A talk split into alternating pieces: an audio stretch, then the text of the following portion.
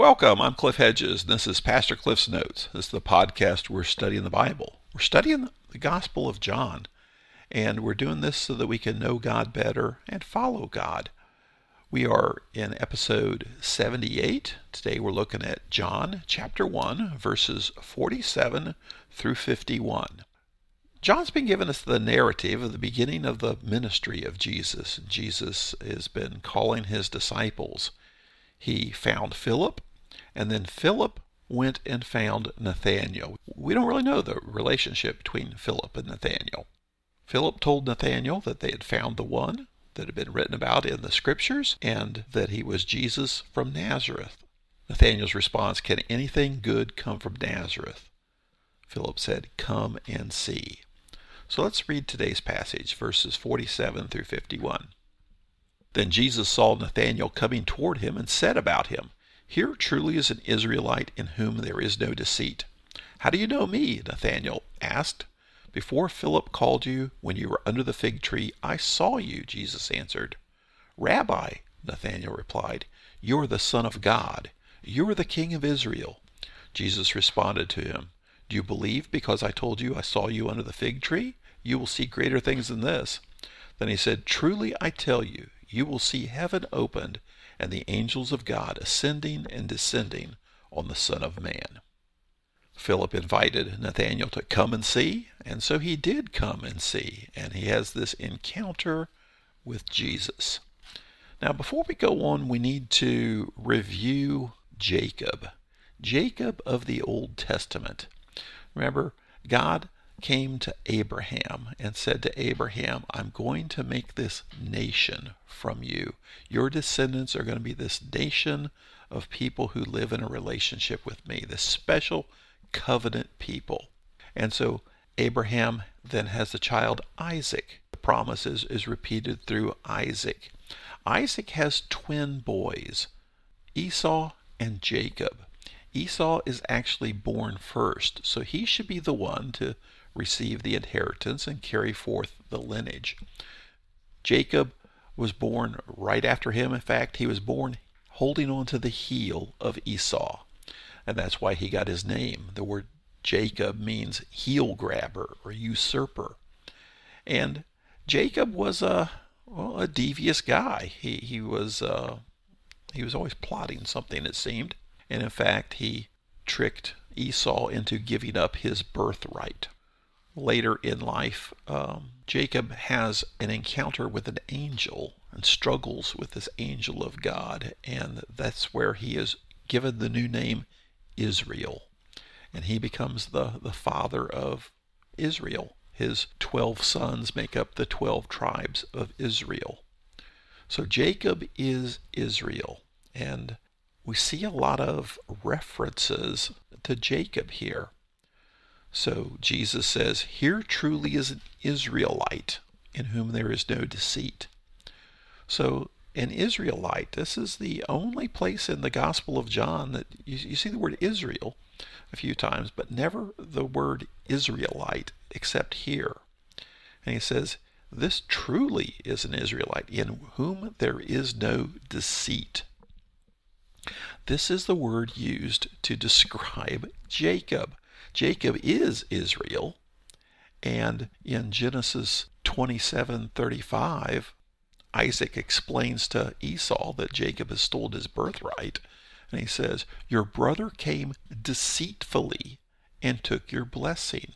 And the Greek word that the Hebrew gets translated into is the same word used here for deceit. So this description of Jacob here is a true Israelite, not like the original Israel, who was deceitful, this one is not deceitful. There is no deceit. Nathanael says, How do you know me? Because here Jesus is making proclamations of, about Nathanael. They've never met, they don't know each other. So Nathanael asks, Well, how do you know anything about me? So Jesus says, Before Philip called you, when you were under the fig tree, I saw you. There's a lot of debate about this, and we just have to be honest. We don't know what this means but Nathanael sure did. Uh, the fig tree, some refer to the fig tree as just a, uh, well, it's a shade tree used at the home. So, uh, speaking of fig tree, would be referring to what you have spent time with at home. Some people say it was common for rabbis to study the scripture under the shade of the fig tree. Uh, we don't know what exactly is going on here, but I suspect that Nathanael had some kind of true God moment under the fig tree or associated with the fig tree. And it wouldn't surprise me if it had something to do with Israel, with Jacob, but somehow something happened significantly to him to where no one could possibly know what had happened. But here Jesus knows. And so is this why Jesus is using all the, the talk of Jacob, of Israel, deceit and him having no deceit? So we, we don't know what it was, but whatever the reference is, it touches Nathanael because Nathanael's gone from what good can come out of Nazareth to Rabbi, you are the Son of God. You are the King of Israel. Kind of what Philip had already told him. We found the one spoken about in the scriptures. The implication is the Messiah, the Christ, the Savior. But Nathanael puts a little twist on it here the King of Israel. And so is the the reference to Jacob and Israel was that something on Nathanael's heart? And so his response is, You are the true king of Israel. I don't know. I suspect such, but what we do know is whatever it was, whatever it meant, that changed Nathanael's mind immediately. He went from nothing good could come from Nazareth to this is the Messiah.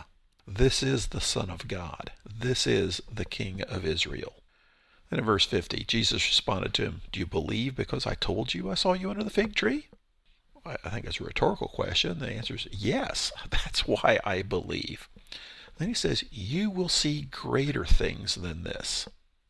Then he said, Truly I tell you, you will see heaven opened and the angels of God ascending and descending on the Son of Man. There's a lot here he's continuing this reference to Jacob. Jacob, after he stole his brother Esau's birthright, Esau then plotted to kill him. And so their mother convinced Jacob to travel off to go visit his uncle Laban. While he was en route, he has this vision. He, he lays down and, and sleeping, and then well, it's in Genesis 28, verses 10 to 12. Jacob left Beersheba and went toward, toward Haran. He reached a certain place and spent the night there because the sun had set. He took one of the stones from the place and put it there at his head and lay down in that place. And he dreamed. A stairway was set on the ground with its top reaching the sky, and God's angels were going up and down on it. Then uh, down in verse 18, 19 says he uh, set up a marker, poured, poured oil on it, named the place Bethel, which means house of God. So here, Jacob has this vision of angels going up and down the stairway to heaven. And that's what Jesus makes reference to in verse 51. He says, You're going to see that. You are going to see heaven opened and angels of God ascending and descending, only not on a stairway, on the Son of Man. Interesting shift takes place here in verse 50. He's speaking to Nathanael and says, You will see greater things than this. And the you is singular. You, Nathanael, will see things greater than this. Then in verse 51, where he says, You will see heaven open, he uses the you plural. So all of you will see this. He says in verse 51, Truly I tell you, this uh, in the in the Greek, this is Amen, Amen. I say to you, and Jesus uses this 25 times in the Gospel of John, and it's just a it's an expression, Amen, Amen. It gets translated, Truly I say to you, or Truly I tell you, Verily, verily I say unto thee. Uh, it, the whole point here is Amen, Amen. It means listen up. I'm telling you something important I'm telling you the truth. And so the CSB here translates it as truly I tell you.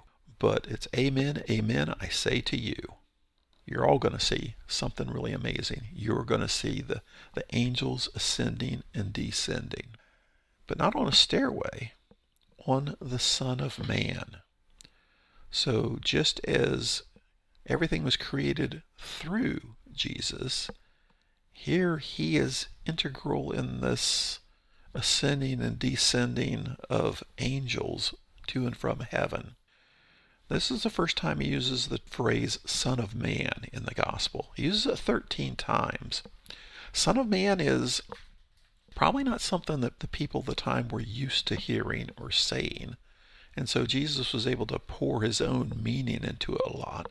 It's used a lot in Ezekiel. God speaks to Ezekiel and always calls him Son of Man. The only place we see it is in Daniel, where at one point there's this divine figure who interacts with the Ancient of Days, who is like a Son of Man. And then another point where Daniel is called Son of Man by God. Well, Jesus refers to himself as Son of Man. And it's hard to say exactly what is intended here. Well, if we just look through the, the different places, he, he talks about here, you'll see heaven open, the angels ascending and descending on the Son of Man. Then later, he uh, refers to about the Son of Man ascending and descending from heaven himself. And then he talks about the Son of Man being lifted up. He talks about anyone who believes in the Son of Man has eternal life. And the Son of Man being given the right to pass judgment. He talks about the Son of Man giving eternal life again. In chapter 6, talking about eating the flesh and drinking the blood of the Son of Man. He's talking about eternal life there. And then uh, chapter 6 again, he talks about ascending. Chapter 8, he talks about being lifted up again. Uh, chapter 9, he talks about believing in the Son of Man. He talks about the Son of Man being glorified at the Last Supper. And then again in uh, chapter 12, he talks about being lifted up, and chapter 13, being glorified. It seems that whenever he uses the term Son of Man, he is referring to the incarnation. That is, the, the incarnate logos, the God becoming man. And the Word became flesh and made his dwelling among us. That when he refers to the Son of Man, he's using divine language, but inserting his humanity into it. Son of God is eternal, past, present, and future. But Son of Man seems to be discussing the the incarnation point of things, that him as a man, as the the word become flesh. So I don't know we can make an exact distinction there, but that's what it seems to be describing. So Jesus pours his own meaning into Son of Man. It wasn't like a, uh, he, he could say Son of Man. Everybody says, oh, yeah, I know what you're talking about. Because he, he would say things like, uh, do you believe in the Son of Man? They respond, we don't know what that means. So uh, a lot in this little passage is dealing with Nathanael. But whatever it was about the fig tree, it spoke to Nathanael. And it shifted him from nothing good can come from Nazareth to you are the Son of God. You are the King of Israel. And so we all can have a, a, a, transition like this from coming from a point of unbelief to a point of belief. And then the challenge is does that belief drive us to live differently? Nathanael does. He then becomes a follower of Jesus, one of the disciples. And is used by Jesus in the furthering of his ministry? Will we be used by Jesus because of the transformation that we've experienced? We make that transition from disbelief to belief. Well, thanks for joining me. Join me again next time as we continue working through the Gospel of John.